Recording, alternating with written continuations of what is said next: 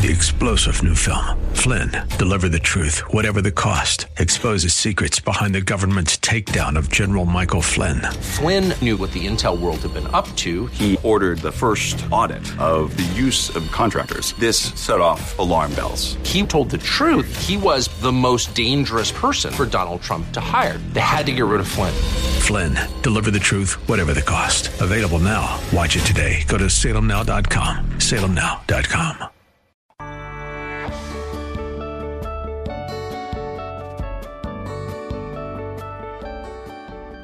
Like Bob on Facebook at facebook.com slash Bob Live.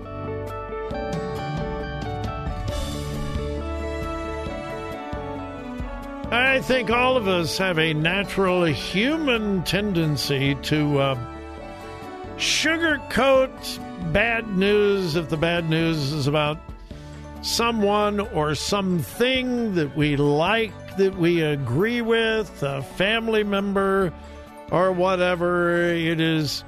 Because we are humans, it is difficult for us to be objective with people, organizations, things that we like and we appreciate. It's very easy for a Protestant to rip to shreds the Catholic Church for the way they handled the sexual abuse disaster, not only here in America, but around the world. And it was and continues to be horrific. And I am convinced the Catholic Church has still not dealt with it properly. And the magnitude is almost beyond our imagination. So it's very easy for a Protestant, although well, I'm not even going to get into that, but technically a Baptist is not a Protestant. I'm again, I'm not, I'm not going to walk down that road today. But uh, it's easy for a non-Catholic. Let's put it that way. It's it's very easy for a non-Catholic to just rip to shreds the Catholic Church.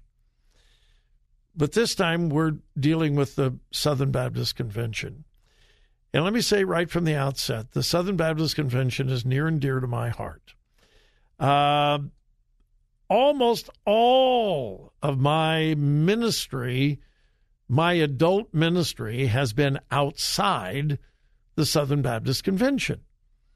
It has been only in the last few years that Joy and I have actually been involved in the Southern Baptist Church. The past, the church that I pastored, the church that Joy and I founded, was not a Southern Baptist church. But since the conservative resurgence, the conservative revival under W.A. Criswell, Bailey Smith, Adrian Rogers, uh, et cetera, et cetera, since they went to war for truth and defeated and conquered the liberals, kicked them out of the denomination, kicked them out of their seminaries, man, I have been on the side of the Southern Baptists because they have been on the side of Scripture.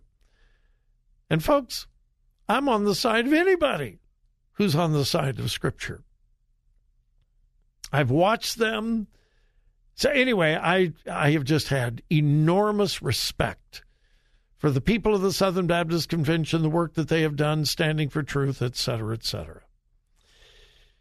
But for several years, there has been suspicion, whisperings about a problem within the Southern Baptist Convention concerning the cover up of sexual abuse. The cover up. Folks, listen. Wherever there are human beings, we will have sin and we will have failure. So it is sad, but not surprising, that we would find out that some pastors and spiritual leaders have been involved in sexual sin sad, but probably not shocking unless it is completely out of control. But uh, and I, and I hope I hope I'm articulating this correctly. I think what is probably worse than the abuse itself, not that that is not horrific and horrible, it's the cover up. And that was the problem with the Catholics. We know that thousands and thousands and thousands of priests who were discovered to be serial molesters, and they were just transferred to another parish where they molested more innocent people. The molestation and the abuse was horrible, but then there was the cover up by people that should have been trusted. Well, again, there have been whispers about things like this happening within the convention uh, for several years. It reached a crescendo at the annual meeting last year. And the messengers voted overwhelmingly to appoint an independent sexual abuse task force in cooperation with an independent organization called Guidepost Solutions. Guidepost Solutions has been hired by a lot of Christian ministries to look deeply into the ministry, the organization, and to see if there is a problem with sexual abuse and cover up. That was a year ago. Well, after months of work by the Sexual Abuse Task Force and Guidepost Solutions, a 288 page report was released publicly yesterday. Yesterday. And it has revealed that the problem has been great in the denomination. Now, to complicate things, the Southern Baptists operate unlike major denominations, United Methodist, ELCA, or the Catholic Church, where there is a hierarchy and each church is under the authority of a presbytery, a council, or so forth. Every single Southern Baptist church in America is completely autonomous. Completely autonomous. The Southern Baptist Convention does not call pastors, move pastors, remove pastors, install pastors. Every single church is completely autonomous. They hire and fire their own pastors. They have their own government. They have their own officers. And for their local church, they don't answer to anyone about anything except God. And in understanding this report, that's incredibly important. However, churches must affiliate with the Southern Baptist Convention. In order to officially affiliate with the convention, there is supposed to be a credentialing investigation of the individual church in order for that church to identify with the convention.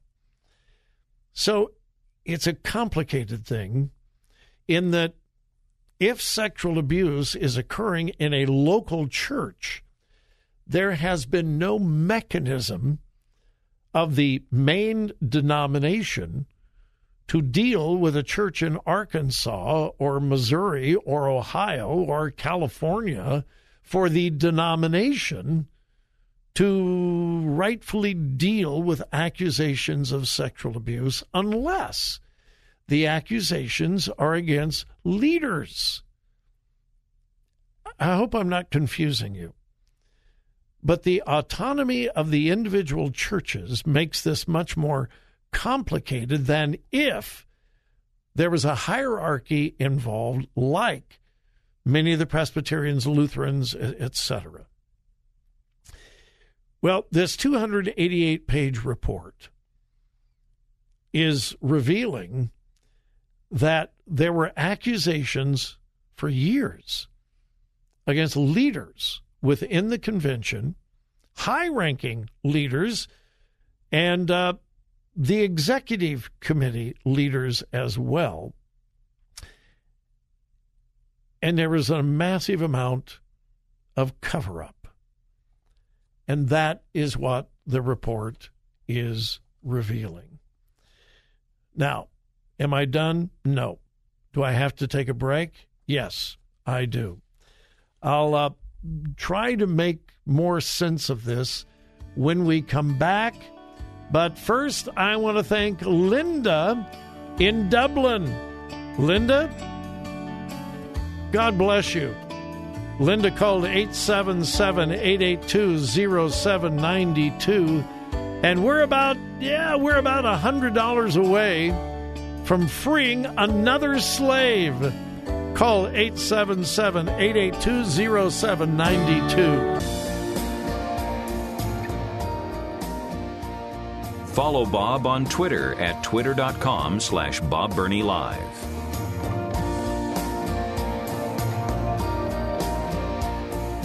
Again, just quickly, I want to say a very special thank you to Linda in Dublin, who just a few moments ago called 877 882 0792.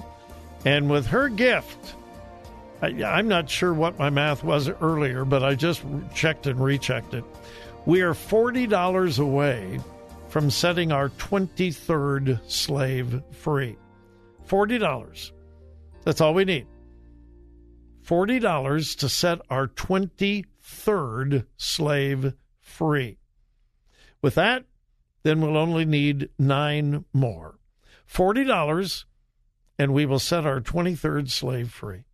Somebody, somebody could right now call 877 882 0792 and pledge $40 and we can rejoice that 23 slaves will be set free, and then we can work on the other nine. Our goal 33. Now, with another $40, we're down to the last nine slaves. 877 882 0792. 40 bucks, and we'll be at slave number 23 or you can go online to thewordcolumbus.com, thewordcolumbus.com. All right, Southern Baptist Convention is reeling from an explosive report released yesterday. Let me read just a small portion of the report. Our investigation revealed that for many years, a few senior executive committee leaders, along with outside counsel, largely controlled the executive committee's response to these reports of abuse.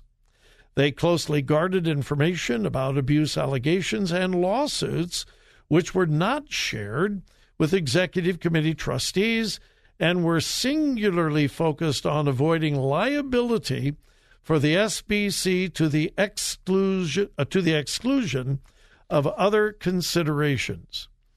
The report says that for the two decades within the scope of the investigation, survivors of abuse and other concerned Southern Baptists have met with, quote, resistance, stonewalling, and even outright hostility from some within the executive committee. Uh, over the years, the EC, Executive Committee's response to sexual abuse allegations, was largely driven by senior EC staff members, particularly D. August Augie Boto, the EC General Counsel, and later interim EC President, as well as the SBC's long serving outside counsel, James Guenther, James Jordan, and the firm of Guenther, Jordan, and Price. Uh, their main concern was avoiding any potential liability for the SBC. All right. Uh, so it doesn't look like I'm trying to sugarcoat anything. Let's deal with the good news first. The good news is it looks like these sexual abuse accusations are certainly not anywhere close to being in the thousands. We're not told how many. Uh, it possibly could be in the hundreds over 10 years in a denomination of millions, the largest Protestant denomination in America. Does that diminish the hurt of those that were abused?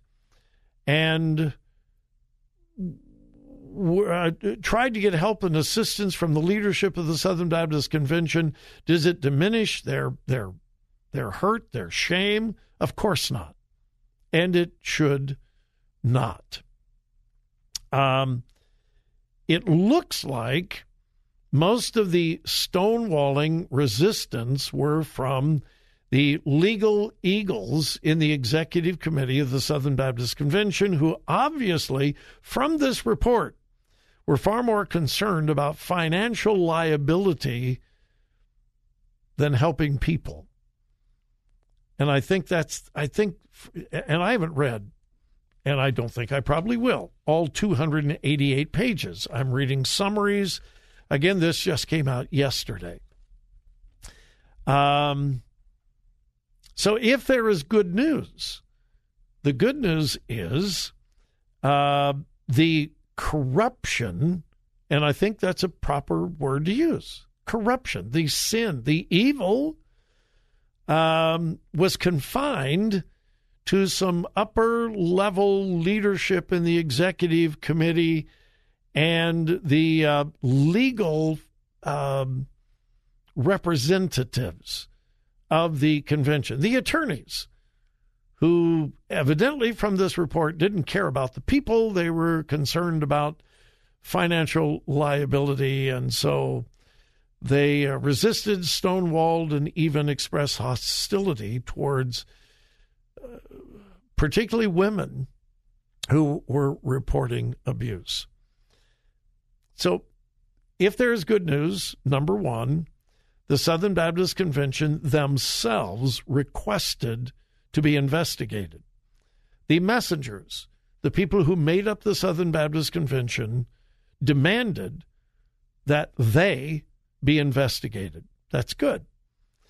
The fact that the corruption was limited to upper level management, if you will, uh, that can be considered good news. Now, the bad news this is going to harm the cause of Christ for a long time. The mainstream media is going to be all over this. You're going to hear about this over and over and over again. Um, the Southern Baptist Convention is going to have a huge black eye over this. And those involved in the cover up should be punished in whatever way possible if if they violated laws they should be prosecuted they should immediately be disciplined by the denomination and the individuals that were abused and mistreated should be compensated um, this is going to hurt the cause of Christ. And that is sad.